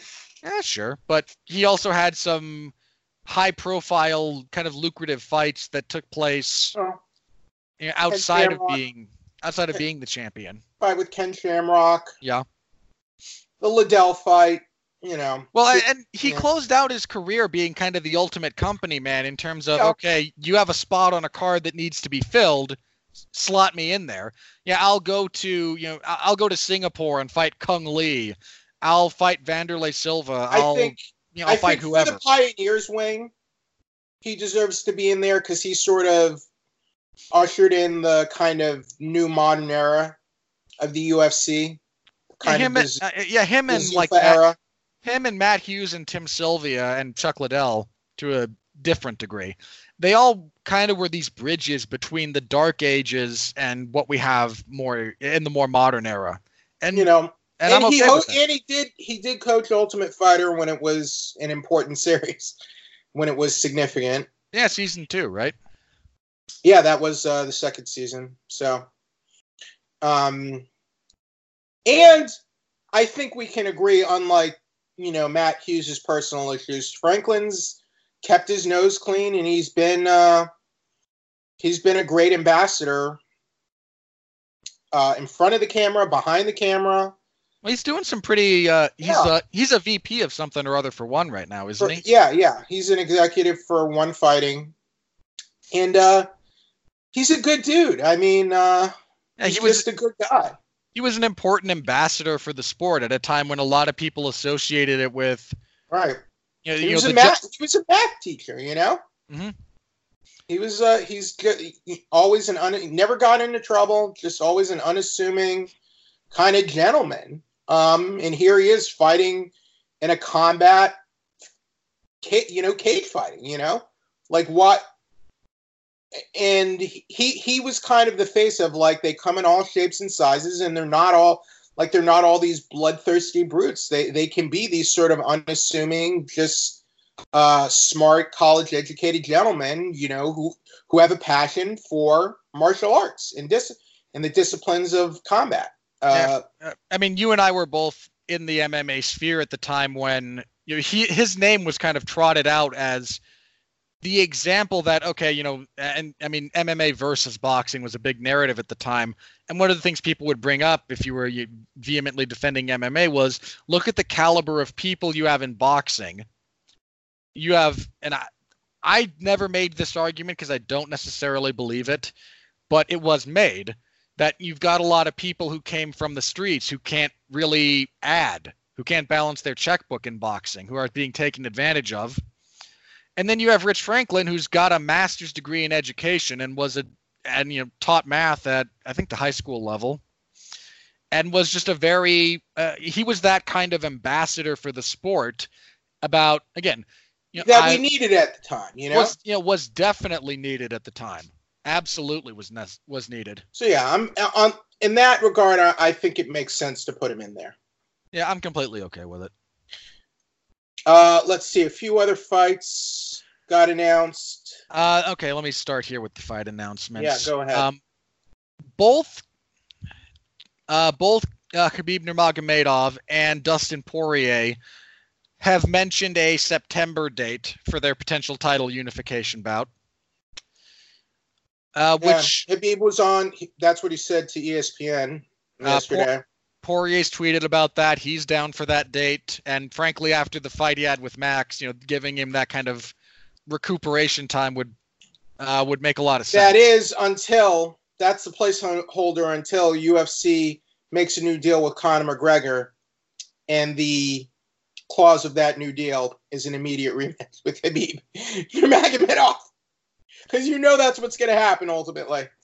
You know, somebody else floated an idea, and I can't remember where I heard this from, but if Conor doesn't, if the UFC is kind of being a stickler about not giving Conor an immediate rematch rematch with Khabib, what if Conor came out and said, "I want a rematch with Poirier"? Just because, I mean, and I, I mean that just because. I mean, Conor did stop him in the first round of their fight. I mean, he could, but I mean, how would that look? It would look like him getting a title shot. And don't get me wrong, interim. I'm not saying it's the real thing, but I mean, Conor does stuff like that. I mean, and and if you're and here's the I other mean, every other week he was he was challenging like the winner of a main event. He like Yep. one week it was Cerrone, the next week it was uh, Anthony Pettis. You know, and I mean, Oh yeah, then- no, no, then- I, I completely understand. and then the next week he's retiring for the second time from MMA. So I mean, it, it's weird. It's Conor's a weird guy, and we're never quite sure what's going to come about with him, and that's uh, all I'm saying is if I was Poirier, I would get like a uh, a trustworthy, reliable lawyer on retainer. I would I would negotiations start. absolutely look about getting that in writing. Um, I mean that said, you know, again, if you're Dustin Poirier and Conor calls you out, Conor's a comparable fight from a you know star power standpoint, maybe Yeah. even bigger. And I think Conor's a much better matchup for Dustin than Khabib is. So I agree, but um, and I like Dustin. I can't, in good conscience, pick him over Habib. I I mean, again, there's a few things he does that I think Khabib has to be mindful of, but I Stri- yeah, I mean, But I the, think- look, I mean, look, the only guy in that entire division right now that I really have to think about. eh, Again, you say you say Khabib against anyone in that division other than Tony Ferguson. I pick Khabib, and if it's Tony, I might still lean towards Khabib. Dustin's Duck, Dustin's boxing has. I think you, you would have to agree. His boxing has in, increased tremendously. His oh, boxing yeah. skills, like he he did not. His striking was nowhere near that good when he first got into the UFC. Not even. I, I, it wasn't that He good. was always he was more of a grappler. He was more of a grappler, submission artist. Yeah, Now well, he's a high level. He's a maybe maybe I wouldn't call, call him elite, but he's a very high level striker now. Yeah, I mean his the you know the the book on Dustin for a long time was he's a he's a brawler grappler. Right. And now he's refined elements of his striking. I mean, if you look, uh, He I looked think very technical against Holloway. for prolonged periods of that fight, yes. I mean, there's still a few times when they both just kind of get crazy, but it's a fight that happens. And that's the area where I could see giving Habib problems because Habib has he has gotten hit a few times. Like didn't Johnson hit him a few times in their fight? He, Yeah, he got tagged a little bit. Johnson hit him once or twice. And that's an area. I mean, now that now that Hull, now that Poirier is has proven he's a threat there, that could be a problem that Habib has to watch out for. But I'm still picking. If the fight happens, I got to go with Habib there. Yeah, I mean, I mean, again, I I pick Habib over anyone in that division, and there's Yeah. only like two guys I really have to sit down and analyze and think about. But yeah, and at the moment, the only card the UFC has scheduled for September would be 242, which is their they're going back to Abu Dhabi in the United Arab Emirates, which makes me kind of wonder whether or not that fight would headline that because I mean, At least they're not going to Saudi Arabia. I mean Abu Dhabi's been okay with them, um, you know, having the weird start times. Because look, They've not had. Have they not had a an Abu Dhabi fight since that? Since the Edgar Penn and then Silva Maia fight was that the last one? Uh, let me see. What? No, no, they had um, Nelson Okay. versus Nogueira in 2014, but that was the last one. Wow. Well, still, that's that's several over several years. Yeah, it'll be over five years, assuming that fight, assuming that event goes through as currently. It's been a while, and that was considering they had um, they had Abu Dhabi inve- um, minority ownership in the company. Uh, yeah, I think they bought them out recently. yeah, but- yeah. After the after the WME uh, sale. But yeah, no, that it's been yeah, it's been a number of years since they put something together in that part of the world. I wonder if the, I wonder if uh, the Flash Entertainment investors got more than what they put into the UFC. Who knows? I, Well, I'm I'm curious, like what they they paid, like I think a hundred million for their piece, and I wonder, and I wonder what WME IMG gave them to offload. But I'm curious about. I would imagine they turned a profit. Yeah, I would I would assume. Since the owners, I think, made out very well from that deal, including including Dana White as a minority owner.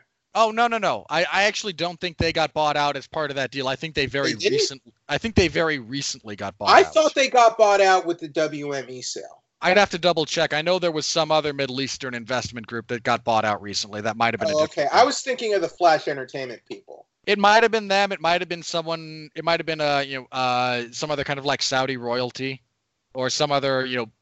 Okay, there's a so lot of here- money in that part of the world. So here we go. I have the. It said in 2018, Flash Entertainment sold their 10% stake okay. Then, to yeah, then WME. yeah, then it would have been. There was another group. I think. I think genuinely from Saudi Arabia. And okay, so it was it was recent though. So the WME sale was in 2016. The Flash Entertainment sale was 2018. So there was a bit of separation there. Okay, it might have been that. It might have been something else. Uh, there again, there there were a few other different groups that had minority ownership stakes in the UFC that they might be just buying out recently to consolidate. I heard. I think Mark Cuban even he he had some sort of. I think what I read once, or what I re- I recall, Dana White once said that Mark Cuban had bought some of their debts, whatever that means. So That would usually that usually gets you uh, you know, uh some kind of minor equity stake. Yeah. And they've probably bought they've probably bought him out of that by now. So right, but this was when I recall him saying that. That was years and years ago.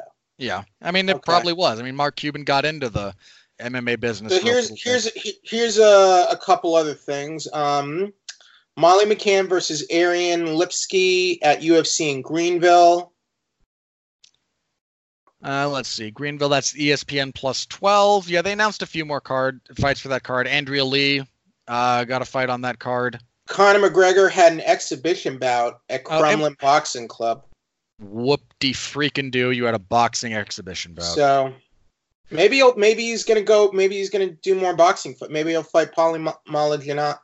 How am I, How do you say it? Paulie Balinaji. Mal- Mal- Malignaggi. There you go. I think Artem Lobov is gonna fight Malignaggi apparently, or, or There's so a- says. There's a bare knuckle federation that's looking to make that happen. Um, look, Would I don't. Paul, wait, would Paulie would Paulie Malignaggi Paulie Malin, Ma, I'm sorry. Pa, would Paulie Ma, Malin, Malignaggi actually go through with that, Robert? You think? It depends on the money being offered and how verifiable it was. I don't know. I, I've heard like that bare knuckle stuff is is not like I from what I've hear here like guys still haven't gotten paid for that. Depend. Some of that depends on which federation you're talking about. Some of them, yeah. Um, I don't know. I don't know exactly. thought- if if it's if it's bare knuckle, I just find it hard to believe that'll actually go forward. I mean, Artem Lobov had a bare knuckle fight recently with yeah, uh, Artem Jason Lobov. Knight. I mean, I mean, it makes no sense for Paulie to do that though. Paul, I think Paulie will only do it if the money's right, if he can prove that he gets the money, and if he can leverage that into a bigger fight. Like, I think Paulie's thought process is if I beat up Artem, then I can use that to leverage Conor to fight me. And Conor's a big payday, and I mean, frankly, Paulie probably beats him if we're talking just boxing. You know, looking and looking at this whole thing with Darren Till, I think the guy was just having some emotional issues. He was probably coked up, probably drunk, went on a bender, wrecked a hotel room, and just, you know. Also, he is from Liverpool. So he's probably He's probably used to doing such things. Don't you agree? Come on. I'm not going to cast horrible aspersions at the entire city of Liverpool off the basis off the basis of Darren. Don't get me wrong. There's parts of Liverpool. I have no doubt that you know every major every major city and major metropolitan area has hooligans. I Right. imagine Liverpool's no different in that respect. So, um, okay, along Do with we know he wasn't a hooligan before he came into the UFC? Uh, I couldn't tell you one way or the other. I do not have that information. Uh, again, as far as fight announcements, we have a f- the UFC announced three more events and locations. A couple of these do not have venues yet. Uh, Uh, one would, Here's another fight for Greenville: Deron Winn versus Marcus Perez. oh yeah, Deron Winn making his UFC debut.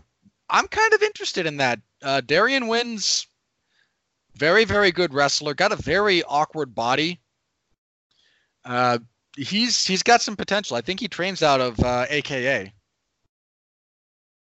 So I'm seeing him fight in the UFC. I'm I'm down. He's he- uh, he's someone to pay attention to.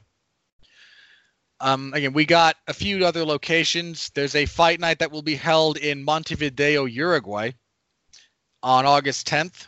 At least that's been announced. We- Again, no venue at the moment, but the UFC knocking off another country.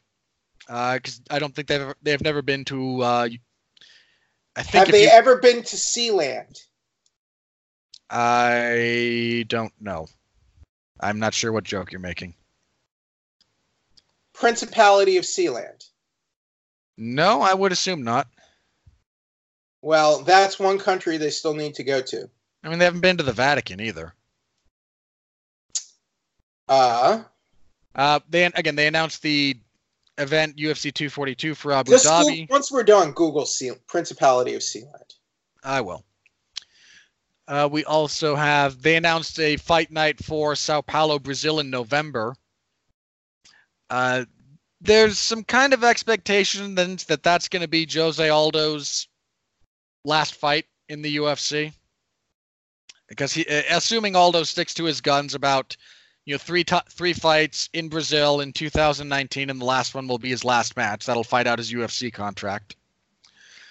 So we have that potential date. That actually does have an arena attached, but uh, so we're still missing a fair amount of you know July onward is still very open. We have a few more you know again shows and dates for that, but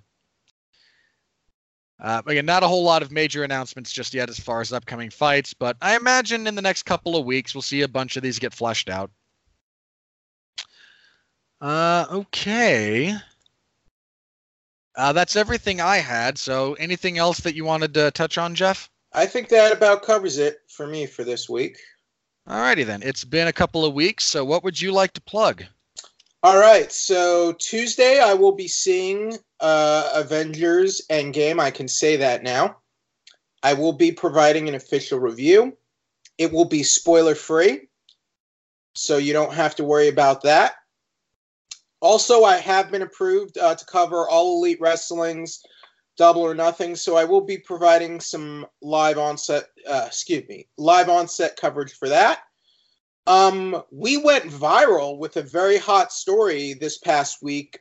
Uh, I talked to Tony Maglio of the Wrap, the reporter who broke uh, the news story about All Elite Wrestling being in talks with Turner or uh, Turner Sports, Warner Media, uh, for a TV deal. And it was uh, floated to us via Tony Maglio that apparently, or so he says, AEW would be paying for TV time, and this news made the internet. Um, it didn't break the internet, but it made the internet explode, and and uh, we got a lot of, we got quite a lot of uh, impressions off of that story, Robert. So I'm very proud of uh, that interview. You can still check that at, uh, out that interview on our YouTube channel, uh, on our iTunes 411 Wrestling Interviews podcast, and um, we have a very another big interview in the works this week uh, with a du- all I'll say is this: it's a WWE Hall of Famer. Uh, it's not official yet, so I don't want to jinx it. But You I finally very- got you finally got Koko B. Ware. Good for you. I don't think Koko. Wait, wait. When did Koko B. Ware get in? Oh, like years ago. The bird. Really? That that's kind of the joke. Oh, Koko B. Ware. Yeah. uh, Okay. I was okay. Again, Yeah, Koko B. Ware got in um oh, geez, 2000, like- 2009. 2009. Yeah, like 10 So, years ago. Yeah. So 10 years ago. Uh, so no, it's not Koko B. Ware. It is a recent WWE Hall of Famer, but it's not official yet, and I'm hoping it will happen this week. So if it does happen, be on the lookout for that, and it will be all over our website and our iTunes channel and our YouTube channel. So fingers crossed. That's all I'll say. A, a recent WWE Hall of Famer. We'll see. And um, so that and oh, another movie I'll be reviewing is the Tolkien biopic, which I did not like at all. Hmm. I hadn't given much thought to that it's movie a decent actually. cast. If you're if you're a fan of Tolkien liter like what annoyed me is that it caters to fans of the Lord of the Rings movies and not like actual uh, Tolkien files, I believe. Just because Those who forget that Tolkien did stuff other than Lord of the Rings. and- Well, not just that. I just feel like it's very, it's very tacky. Like you see, here's an example of why I didn't like the movie. Like you see Tolkien in his uh, military service and uh, in the Great War and all that, and he which, has which was hugely important in formulating his worldview and some of the narratives that he chose to Right. employ. correct, but there's there are a number of scenes in the movie where he has this faithful uh, confidant and companion during the Great War, and guess what his name is? Oh, I am. His name is Sam. Come on now. Well, if memory serves, forgive me, I'm not up on my Tolkien history. He did, in fact. Uh, I mean, the, the story of the four hobbits leaving for leaving to destroy the ring is, in many respects, the story of him and his uh, friends who'd left to serve in the war, and only one Yeah. of them came back. Um, I think more than one came back.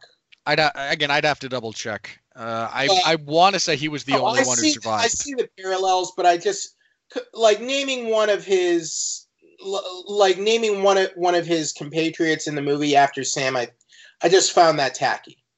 It, it felt superficial to me. I, I'd have to double check because if I mean if that's the actual name of his friend and he did just name this his friend his the character after a friend that he served with, then you know fair play to them for accuracy. But I I, I would have to double It- it check felt- that. But it felt like they don't explore this very much. It's a very superficial relationship. Okay. So, and that and that's kind of what bothered me about the movie. Um, it felt, eh. but if you're a fan of the Lord of the Rings movie, you might enjoy this. But, um, so I will be reviewing that film as well. Isn't that So be on the Nicholas. Hoult? Isn't Nicholas Holtz the lead? Yeah, I'm not, and I'm not a big Nicholas Hoult person. I, Okay. I just, yeah. I, I'm about I'm about 50-50 on him, so I, I'm not a I huge still, fan. I'm still, I'm still, I'm still not good with him for his performance as the Beast in the X Men films. I think he's the worst possible actor that could have gotten to play Henry McCoy. Uh, that is a significant overstatement. Yeah. As I, wait, I, I wait, know are you saying that? I, I'm okay with your criticism in general, but they could absolutely have done worse. I, I do not like how Beast has turned out with Nicholas Hoult playing the character. It is not a good Beast at all. Kel- Kelsey Grammer was a better Beast, basically. Well, Kelsey Grammer also had much less screen time, so he got to just kind of be With there his briefly. with, with his less screen time, he was far better than Nicholas Hoult. So there you go.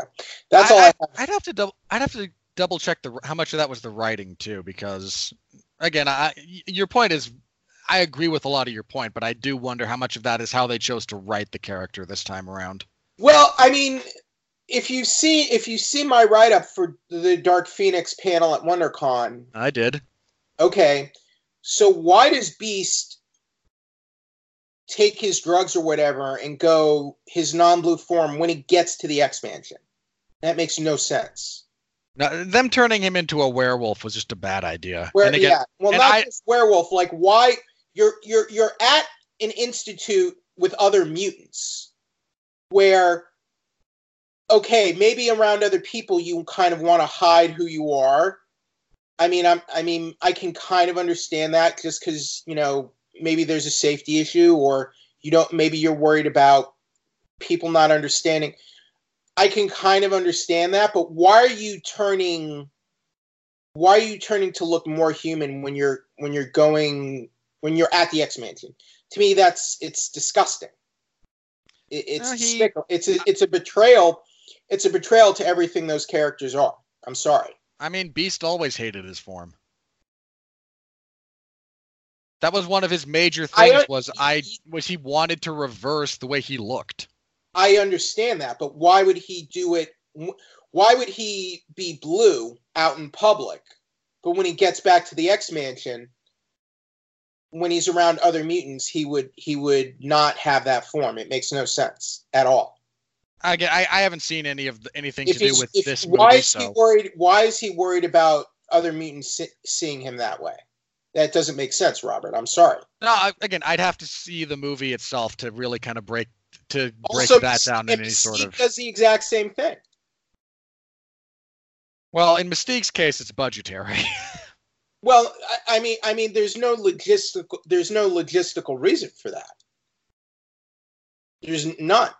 no, You no, it, it's you- You you you can do that, but you have to ex- explain it at least. I mean, it makes no sense. No, I, again, I I don't disagree with you about that. Okay, okay.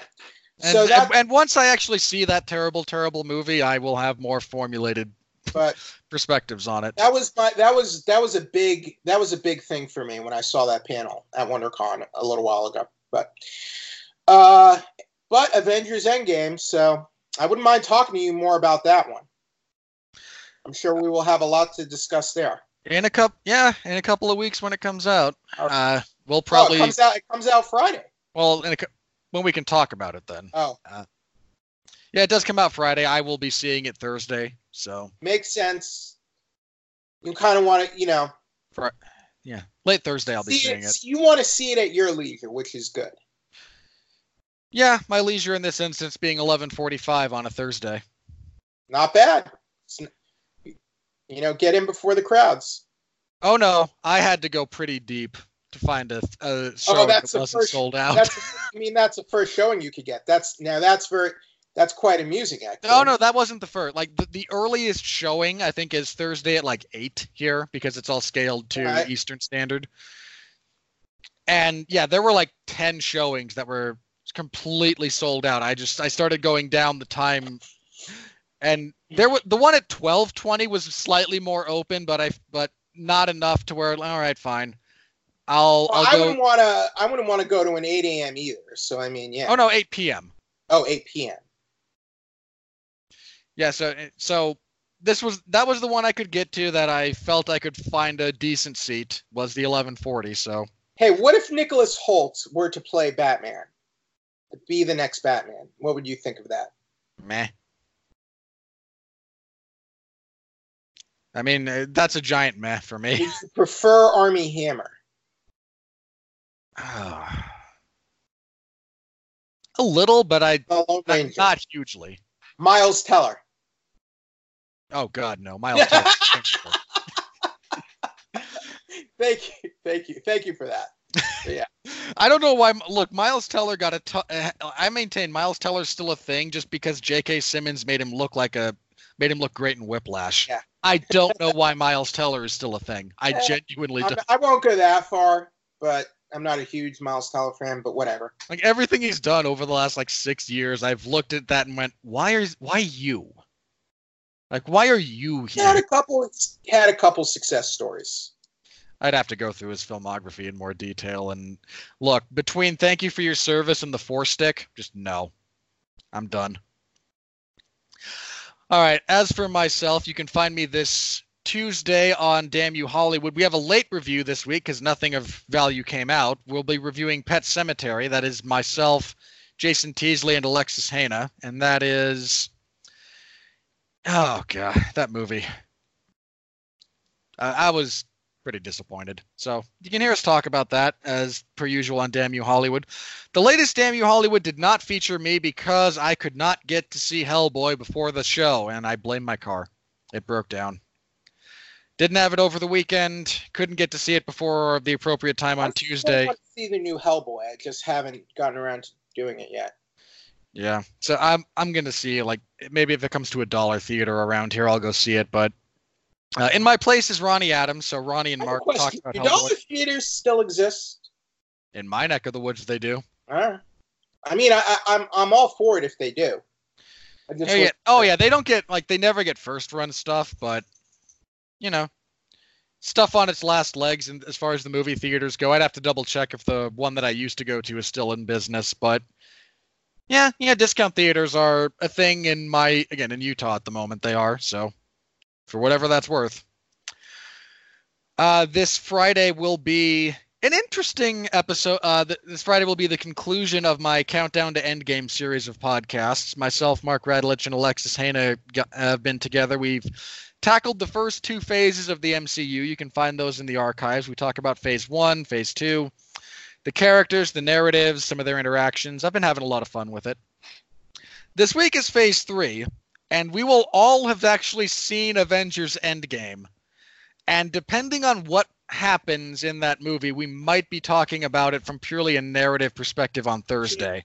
You should do a on new Friday. series going over the Star Wars trilogies, the Star Wars eras. I hate Star Wars. like, I actually okay. Hang on. Serious serious note for those interested in that because I'm not a Star Wars fan.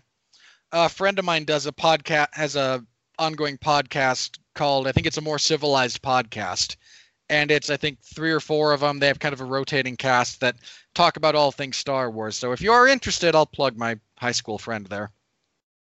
I'm going to check that out now. Uh, just don't hold me accountable for the content, okay? I know they do it. If you hate it, fair play, but don't blame me. Uh, we'll be back again this Saturday. I will have coverage of UFC on ESPN or UFC on ESPN Plus, whatever they decide to go with. That's so weird that's not been made more clear at this point. And next Sunday we'll be back here to review that card and I believe we'll be previewing Fight Night 151. That'll be 27th, 28th, and that is the 4th. Yes, we will be previewing uh, Iaquinta versus Cowboy, uh, which is. It's a card. I like the main event. I really do. Iaquinta and Cerrone should be a lot of fun. Uh, Cub Swanson and Shane Burgos has some pretty serious violence potential. So there's some stuff there to look forward to. We'll give you a full preview of that next week. Uh, but that's going to be it for us this week. Thank you all very much for listening. Deeply appreciated as always. Share us around if you have friends that are into the sport, please. Need more views, need more listens. Always appreciated. Uh, stay safe out there until then, and please continue to be well, be safe, and behave.